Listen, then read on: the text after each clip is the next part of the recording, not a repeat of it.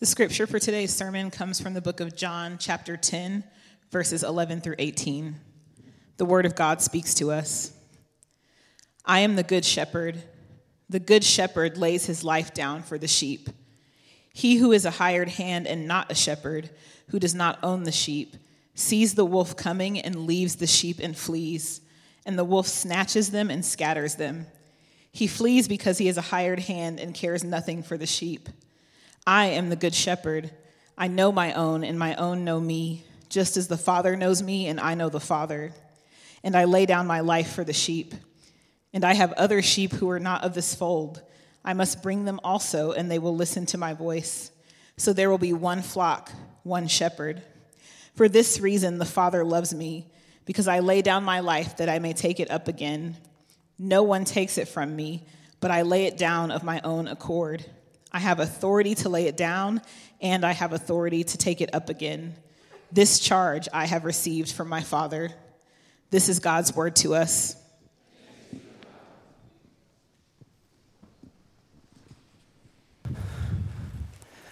Good morning. It's good to see you guys today. Happy Easter. Oh man, you did it for Dylan and that was too much, huh? Happy Easter. Oh man, hey, I'm glad to see you guys. My name is Chad Kinster. I serve as one of our pastors. If you are here uh, as a family member or as a visitor out of town, maybe this is your first time with us, hey, I'm really, I'm really glad that you're here to share, share Sunday with you. If you're here today and uh, you're a longtime follower of our Lord Jesus, or, or maybe you're not sure what you believe about the claims of Jesus, or maybe you know that you don't believe in Jesus, all the same, it's a privilege to share uh, this moment with you and to open God's word with you. Um, if you've got a Bible, open up to um, John chapter 10, the passage that was just read. And as you're opening there, we move to prayer. when we were in our welcome time in the nine o'clock service, I walked across the room. I saw a, a, friend of mine. And we're shaking hands, and he saw I had the mic on to preach today. And he says, Hey, don't, don't screw it up. Don't screw it up. And I just said to him, Hey, my sermon might be garbage, but the tomb is still empty. The, the, tomb is still empty. So, whatever's going to happen today, Jesus is not dependent on this sermon to empty that tomb. And so, uh, that's actually really good news for us, isn't it? Lest we think that this thing is rising or falling on anything that we do, uh, we've been mistaken. Everything about what we've come together here for today hangs on that man from Galilee in his empty tomb, and that's a safe place to be. That's a safe place to be. So, with that, I want to pray into that. I want to come in behind that, and I want to preach behind that today. And so, uh, pray with me. I'll pray for you, and we'll get to work.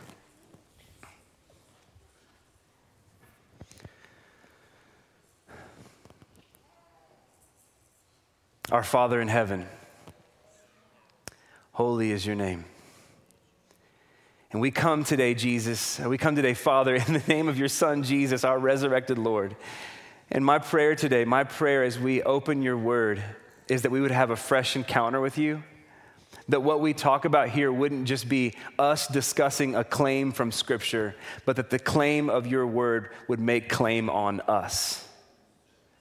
That we would be formed by you. That we couldn't help but leave this room today and say, Surely he is risen indeed. God, I'm asking even for this 11 o'clock service, would you help us to have a moment like those disciples on that first Easter morning along the road of Emmaus that they would say, Surely our hearts burned within us as the word was open to us. Would the only voice on display here in the next 30 minutes be the voice of our resurrected King Jesus? And we offer this prayer in his name. And everybody said, Amen. Well, everybody wants to go to heaven. Everybody wants to go to heaven, but nobody wants to die. It's a famous song lyric. It's been picked up by several different artists, and it's hard to track down the exact source of where that lyric comes from, the, first person who said it. And I think it's fittingly anonymous. It's fittingly anonymous, and the reason is because that sentiment is actually a sentiment that lives in all of us. Everybody wants the good life. Everybody's after the good life, and most everyone in our moment feels entitled to the good life. But nobody wants to die. Everybody defines the good life a bit differently, and whatever definitions you might have, there are some common threads I think that we could pick up across the room if we were to poll even this room. Some of those might be I want lots of amenities and little to no responsibilities, a picturesque marriage and family, endless amounts of experiences. I would love to have financial stability to the degree that I never had to tell myself no. I'll settle for the aging process so long as it's sustained by good health. Everybody wants to go to heaven, or at least their version of heaven, but nobody wants to die. We live in a world that already offers us most of everything that we could possibly want for the good life money, possessions, sexual experiences, all inclusive vacations, world travel, fine dining, Amazon same day delivery. DoorDash, Uber Eats. What amazing amenities. We have beautiful parks, a revitalized city, even parks for dogs. We have dozens of coffee shops and breweries to keep us busy. We've got access to all of that. And according to world history and certainly global standards, what more could we want? What more could we want? And yet, therapists across our city are booked. We've got access to the good life. We would all define it different. We have many of the things that we thought would define the good life, and yet therapists are booked. We live discontent that we don't have enough, and we're afraid that what we do have will be taken away from us. And behind all of our definitions of the good life is a fear of what's on the other side. We want to push off death. We're simultaneously in our cultural moment obsessed with death and we're haunted by it. We're obsessed with it to the degree that we're trying to figure out some way to deal with it. We'll even trivialize it through movies and, and media and entertainment. If I can experience death abstracted from me on a screen, then maybe I can have an encounter with it that makes it not so terrifying. And at the same time, we're haunted by it. Because no matter how much we try to trivialize it, we know it's coming for us. And it doesn't tend to care whether or not you're ready for it. Death doesn't seem to wait for anniversaries or birthdays or the holidays to be over. One author refers to death as the great wrecking ball. Death is the issue that makes every other issue trivial. And if you have doubts about its significance, then just go to a hospital or a funeral or talk to a parent who has recently lost a child. And you will discover very quickly that the apparent normalcy of everyday life, that's the sham. Death is the great wrecking ball that destroys everything. Death doesn't play favorites and it levels the playing field. And so, no matter how hard you try to deny it or to pretend that it's not there, there are three wolves that are sitting in the corner of your life all the time. They're snarling and they're showing you their teeth, and their names are sin, death, and judgment. Culture tries to tell us that sin isn't real, that we actually shouldn't fear that wolf. And we like to come up with our own rationale for what judgment is or is not so as to feel better about that. But what's ironic is that both sin and judgment point to death because you can't explain that away. And death forces us to deal with sin and judgment whether you want to or not. Everybody wants to go to heaven, but nobody wants to die. In John chapter 10, Jesus is going to say some stuff this morning about who he is, the reason he came, and the power that he has to deal with those three wolves that are crouching at your door and mine. Where we pick up in the passage, Jesus is in the midst of another back and forth with the religious elites of his day that are deeply opposed to him. In verses 11 and 14 of this passage, Jesus is going to identify himself with a really powerful title. He's going to say, I am the good shepherd. I am the good shepherd. In the midst of this conversation, those he was having it with that day would have known exactly what he meant by that title. Jesus isn't saying something metaphorical about himself, as if to say, you know, I'm, I'm kind of like a good shepherd. This is not a metaphorical saying. This is saying something absolute, saying something about who he is as the living God. He's drawing on the rich language of the Old Testament where God is described as the shepherd of his people. Think about the famous 23rd Psalm where David prays, The Lord is my shepherd. When Jesus gives this title to himself, what he's saying is, I am the Lord that David is praying to. I am that shepherd. I am Yahweh standing in front of you. This is a massive thing that he says. He's setting the context for his relationship to humanity, and especially those who would look to him as his sheep. And so, as the good shepherd, what he says who he is and what he does is all done with authority. Jesus is not just some hired philosopher or prophet that's come to speak about the human condition but can't do anything about it. He's not a coward who would tell us about the wolves of sin, death, and judgment, but be unable to do anything about them. When Jesus speaks, he speaks as a definitive owner who is able to define consequence for us. He's able to warn us because he knows the warnings. He's able to speak to realities of your experience and mine, but he's also able to speak with power and with mercy to do something about it. You see, a hired hand loves his own life more than the sheep, but a shepherd, a shepherd, loves his sheep more than his own life, even at the cost of his own life. And so, to put it another way, Jesus sees the wolves that are a great threat to the sheep, and he's moved to action. So, from our side, it looks like this Will anyone stand up for me? The human cry is something like that. Will anyone take notice of me? Does anyone see me? Have you ever felt that before?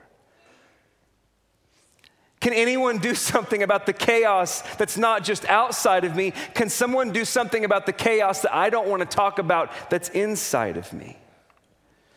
And from his side, the good shepherd says, Yes. Yes. Look at what he says in verse 17. Jesus starts with this amazing line For this reason, the Father loves me, comma. Hold that for a second. See, whatever's on the other side of that comma for you and for me is of first most importance foremost importance. Whatever's on the other side of that is at the blazing center of God the Father's love and delight for his Son.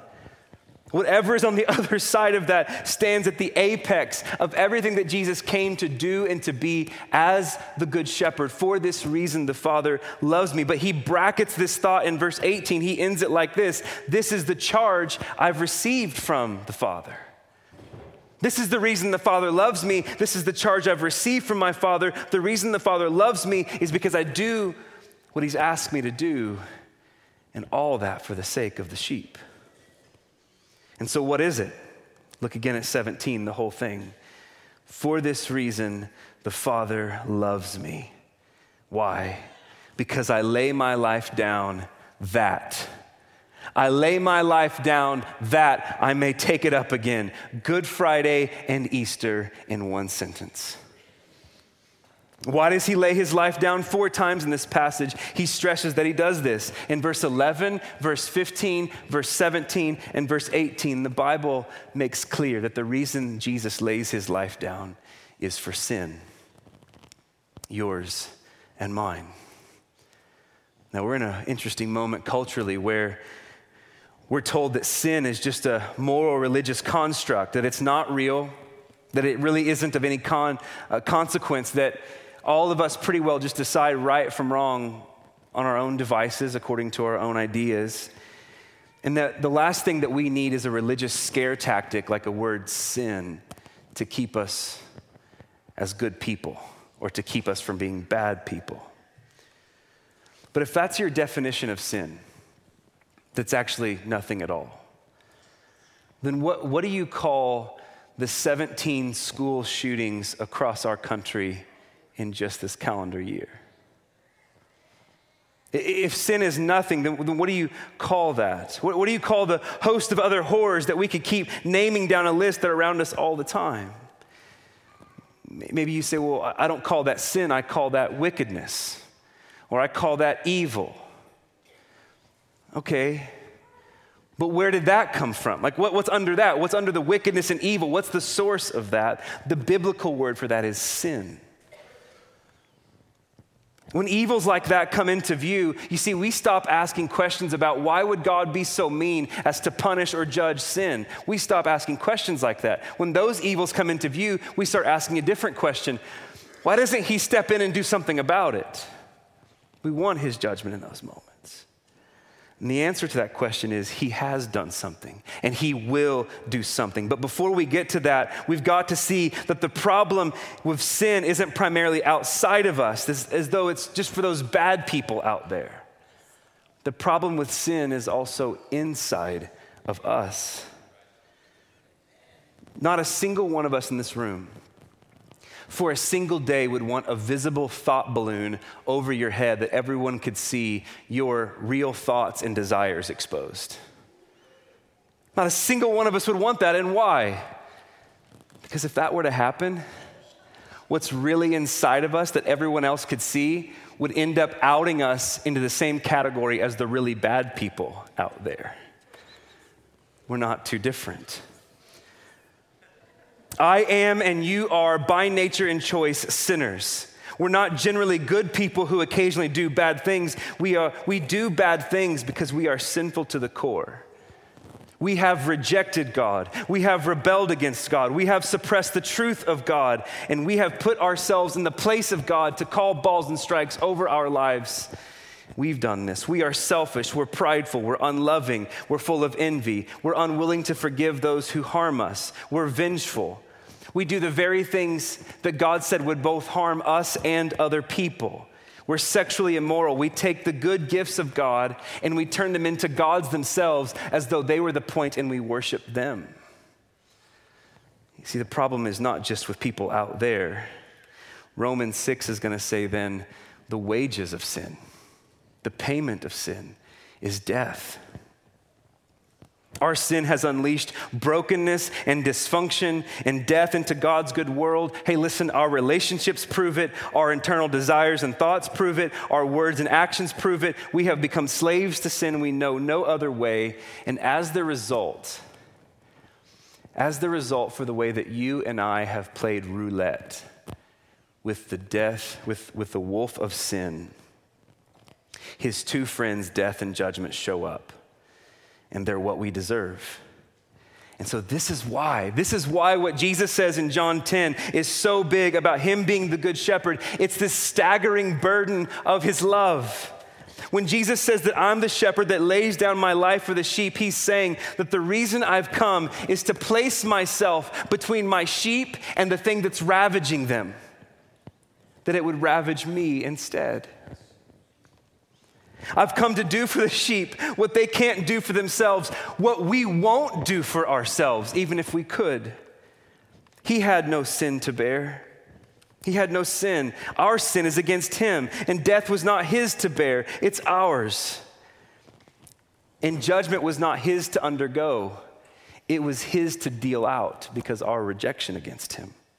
And yet, he laid down his life for my sin he died your death, and He took our judgment in our place. 2 Corinthians 5:21 For our sake he God made him Jesus hold this crazy line for our sake God made Jesus to be sin to become a curse for us He knew no sin. Why would God do that? Why? What's at the blazing center of, his, of the love of the Father that is the reason that Jesus came? So that we might become the righteousness of God in Him. He absorbed in His body the judgment for our wandering so that we might go free. He laid Himself between us and the thing that was ravaging us. Isaiah 53, he was pierced for our transgressions, that is our wrongdoing. He was crushed, crushed for our iniquities, that is our sin. And upon him was the chastisement, was the sentence, the death sentence that brought us peace. He did it in substitution for us. and with his wounds we are healed. We all, like sheep, have gone astray. We have turned every one to his own way, but the Lord has laid on to him the iniquity of us all. To see the death of Jesus in the right way is to say, That should have been me. That should have been me. But notice in verse 18 how he says he lays down his life. Guys, this is massive. He says in 18, No one takes my life from me. I'm not a victim. No one takes my life from me. I lay it down on my own accord. Notice he says, I have the authority to lay it down. Jesus is saying, Jesus is saying, death doesn't come to me. The wolf doesn't come after me. I go out to the wolf on my own terms. He's different. No one took his life from him. Listen, the betrayal of Judas didn't take his life from him. The religious leaders didn't take his life from him. Neither Herod nor Pilate took his life from him. The crowds that yelled, Crucify, they didn't do it. The Roman soldiers that mocked him and eventually pierced him, they didn't take his life from him. You and I, our sin, the reason he laid it down, didn't take it from him. We didn't demand it from him. He willingly laid it down willingly did it. There's no one like Jesus. The wolf is coming for all of us. Death didn't come to Jesus, Jesus went out to death. Jesus went out to death on his own authority and in our place. Death doesn't have a claim on Jesus. Jesus made a claim on death.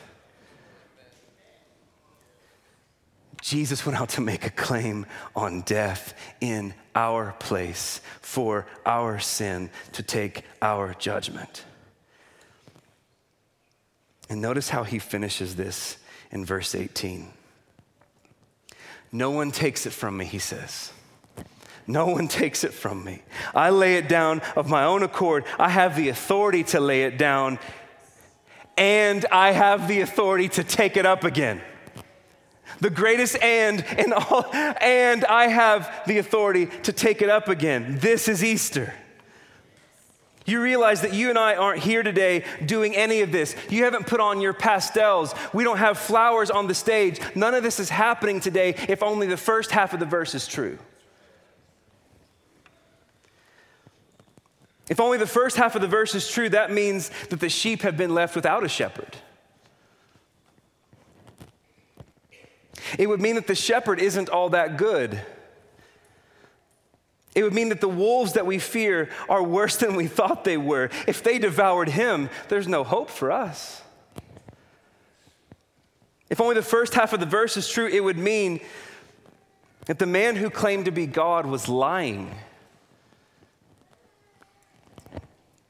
That God isn't real, or worse, he is or was, but now he's dead.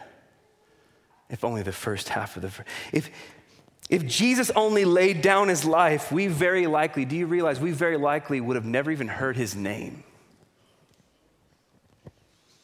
He would be just another one who was making crazy claims but then died.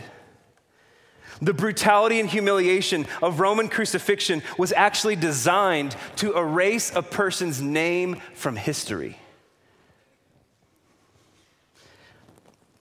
And yet, Instead of erasing his name from history, Roman crucifixion created the context ordained by God whereby Jesus would be given the name that is above every name. Name that is above every name. They tried to erase him and they couldn't. The reason that we're here today, the reason why when the sun rose across the globe, Christians rose with it to identify themselves as followers of Jesus. Why? Because death didn't lay a claim on Jesus, Jesus laid a claim on death. So he lay there for three days, cold and dark. And then on that first Easter morning, he pulled the most swagger move in all of history and he folded up his own grave clothes. Like he folded them up as if to say, nice and neat, you're no longer needed. And he made good on his words. I have the authority to take up my life again. The only thing that was left dead in the tomb of Jesus that first Easter morning was death itself. And so just sit with the majesty of these words for a moment.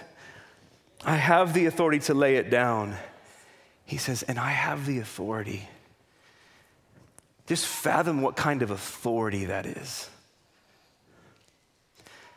to demand life to come back again. Pastor John Piper comments on this so well. He says, Anyone who makes a statement like that is either mentally deranged, lying, or they're God. Jesus says, I have authority from inside of death as a dead man to take life back again when I please. Now, what's the point here? He says. Well, which is harder, to control when you die or to give yourself life again once you're dead? Which is harder? To say, I can lay my life down on my own initiative, or to say, I will take my life back again after I'm dead? The answer to that question is obvious, and that's the point. If Jesus could and did take his life back again from the dead, then he was free indeed. Death didn't make a claim on him, it was the other way around. And so he made good on these words. And this means, this means everything for us. The fact that he didn't just say these words smack dab in the middle of John's gospel in chapter 10, but he made good on these words as John's gospel unfolds means everything for us. It means that he really is who he says he is. He really is. It means that death really has been defeated. I know we still taste the sting of it now. We'll talk about that in just a second. But it means that it will not get the last word. It means that Jesus has satisfied the judgment of God for our sins. To pull this metaphor the whole way through, the resurrection means that the good shepherd has defanged the wolves, defanged them.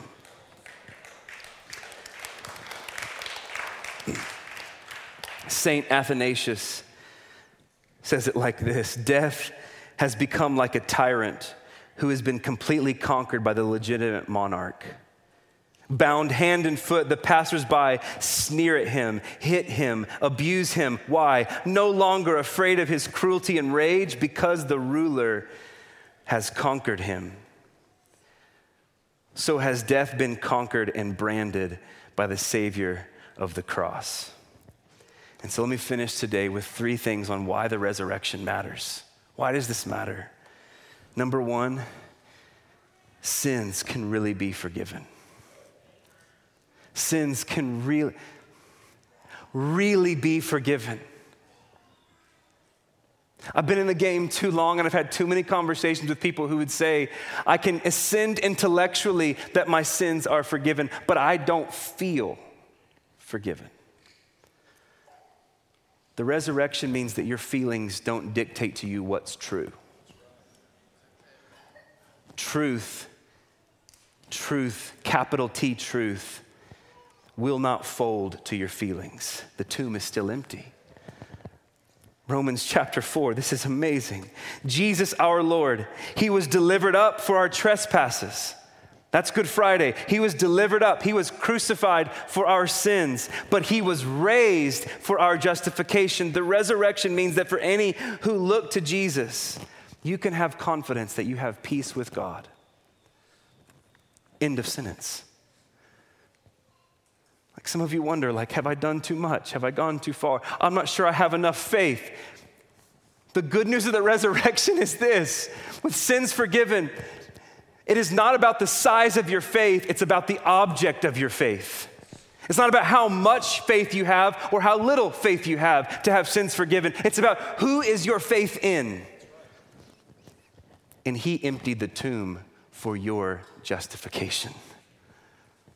The resurrection means there's a new judgment for you. You're no longer under your sins before God. You are justified. You're free from the payment of sin because He paid it and you're now received by God. When Jesus said, It is finished, He meant it. You can stop beating yourself up. and you can stop trying to prove yourself. You can stop beating yourself up and you can stop trying to prove yourself. He already said, It's finished.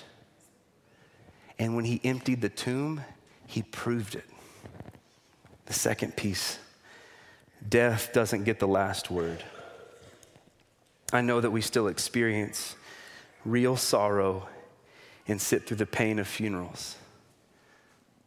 I spoke with a sweet young lady after the last service who talked about this is one year since her husband committed suicide. Like, that's, that's real. She took up resurrection hope with me right here in this room last service. And 1 Corinthians 15, verse 22. We will only feel that sting a little while longer. Scripture says this For as in Adam all die, so also in Christ all shall be made alive but each comes in his own order. Christ is the first fruits. What he's, he's using harvest language to say what happened first in Jesus is the sign of a harvest, just like that to come. And that's going to happen at his coming for those who belong to Christ. The resurrection of Jesus points to your future resurrection and all those who belong to him. Death and the grave have been defeated. They will not get the last word. And one day, one day, they will be destroyed definite in Christ.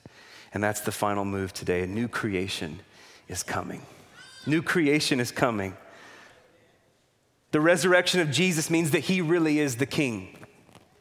He's ruling and reigning right now, even as you listen to this sermon. He is praying for you. The scripture says that as the resurrected king at the right hand of God, he intercedes for us because he always lives. You've been prayed for by Jesus as long as you've been in this service and that doesn't stop. All of history is bending to Jesus, even when it may not seem so now.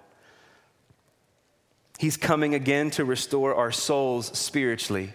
He's coming again to resurrect our bodies physically. He's also coming again to restore the whole world as He made it to be.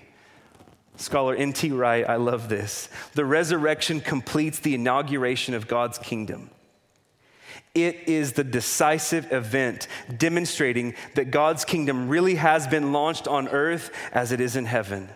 The message of Easter is that God's new world has been unveiled in Jesus Christ, and you are now invited to belong to it. Listen, death and all his friends are on the way out the door. Restoration is coming where every ounce of death, decay, and brokenness is no longer allowed on the earth. No more sickness, no more cancer, no more suffering, no more pandemics, no more violent political polarization because there won't be any confused, uh, anyone confused on who the true king really is. No more loss. Death will be swallowed up in victory. And so everyone wants their own version of heaven. Everyone wants their own version of heaven. But there is no heaven without the Good Shepherd. The presence of the Good Shepherd is heaven. And the good life that we're looking for is only found in the Good Shepherd who, with his own life, died in your place and in mine and took it up again. The Good Shepherd is the good life. The invitation of Easter Sunday is say yes to Him. Say yes to Him. Say yes to Him. Let's pray.